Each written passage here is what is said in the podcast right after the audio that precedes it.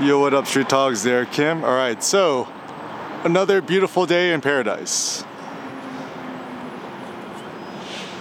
All right, so uh, just some uh, random thoughts. So, essentially, I have some new creative visions and aspirations for the future, which kind of reside on like making photography the new dominant artistic form of self expression, and also realizing that all forms of art are and should be equally legitimate, and anyone who tries to talk down on you is just like a insecure nerd. So disregard the insecure nerds. And also, when we think about photography, for me, the greatest joy of photography is just being able to share your view and share your perspective with others. And contrary to what people believe, there are no more legitimate or less legitimate opinions or thoughts or beliefs. I mean, unless you're talking mathematics and physics, which is actually just true hard science, when it comes to philosophy, psychology, sociology, art, literature, and everything in between, there is actually no ultimate right or wrong. It's all just uh, subjective and based on our own perceptions. Now, why is this important? This is important because I think a lot of us tend to get very discouraged as artists because we feel like our, our ideas and stuff don't have value. And my theory is modern society, the goal is to make you feel as insecure as maximally possible in order for you to become a good consumer and to actually buy your self esteem. And how do people buy their self esteem? We buy our self esteem by, you know, buying products and stuff and tools that actually make us feel more empowered and encouraged.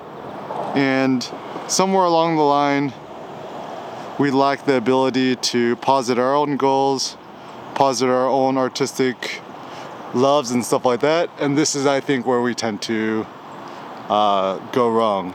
So, essentially, as an artist, I think it's really important that we think of our camera as like the ultimate mode of creative production and uh, creative thought and thriving because so many of us artists we've been brainwashed to think that photography is not a legitimate art form. And i think it kind of uh, it's kind of stemmed from this notion that you know, the only ultimate and true form of art is painting. So even I know so many photographers when they first get into painting and stuff like that, uh, or sorry, photography, they're like, oh, the only reason I got into photography was I didn't know how to paint. And that's kind of a bad notion because then you're essentially putting painting on a pedestal, and you should never put anything on a pedestal. You should only put yourself on a pedestal no one else or anything else should be put on a pedestal. Because once you start putting others and other things on pedestals, you actually stunt your own per- personal growth and your own personal potential to uh, to become great. And certainly, self greatness is the goal. The goal isn't to make other people look great or to admire other people's greatness, but for you to be maximally great as possible according to your personal ambitions and your abilities and so forth. Now, this is one thing I, I believe. No one's truly discovered the fullest extent of how awesome photography can be and how awesome photography should be. And my thought is it's kind of like photographers are hating on themselves. Like, I look at all these you know, quote quote famous photographers in the past. And this is my inner psychologist uh, speaking to me is that all these, all these uh, philosophers or these uh, photographers in the past, they all essentially had quote quote penis envy of uh, of other other artists. Like they had penis envy for like painters and other individuals who were able to you know, make other forms of art, sculptures, like even Henri Cartier-Bresson, when I look at his photos, you know, he photographed lots of famous painters, sculptors, Giacometti and stuff like that.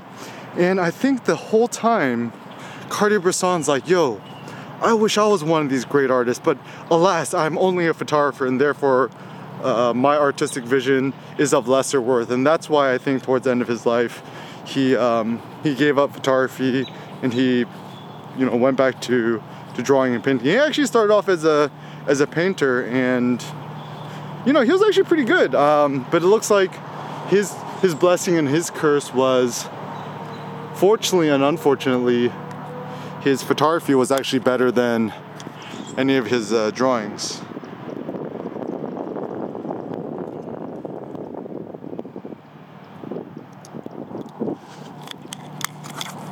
So, this is why, even though I love the work of Henri Cartier-Bresson, I get very like sus of his artistic vision because, you know, if you have a closet photographer, painter, he's a closet uh, painter essentially. He wanted to be a painter the whole time. And if he's the godfather of photography, then that means that ain't none of us photographers have the self-esteem to actually proclaim ourselves as great photographers.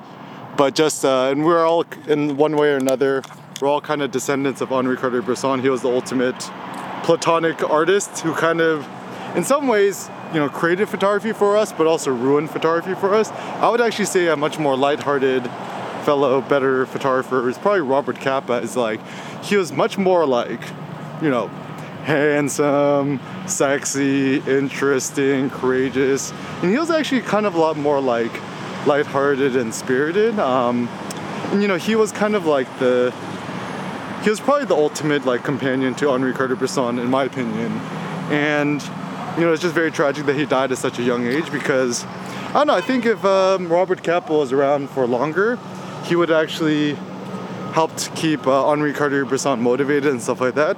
So you know, I don't want to psychoanalyze too much on Henri Cartier-Bresson's mentality, but I think it is interesting insofar much as um, think about his psychology will help better uh, us understand our psychology and understanding why we make photos and for what we make photos and stuff like that. Because I'm starting to realize, you know, we could talk about ph- photographic technique for the rest of our lives, but until we could really understand the psychology behind photography, we were not going to be able to make as epic strides and bounds as we can in photography.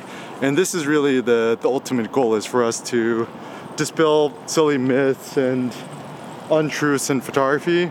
And that's what I'm to be personally trying to become um, a hero for photography where I could better analyze, dissect kind of petty notions of uh, anti-photo and art from Henri Cartier-Bresson and so forth in order to help us empower us all as photographers. Because once again, photographers are artists, photographers are as legitimate as painters, and who knows, maybe one day we could become more legitimate than painters.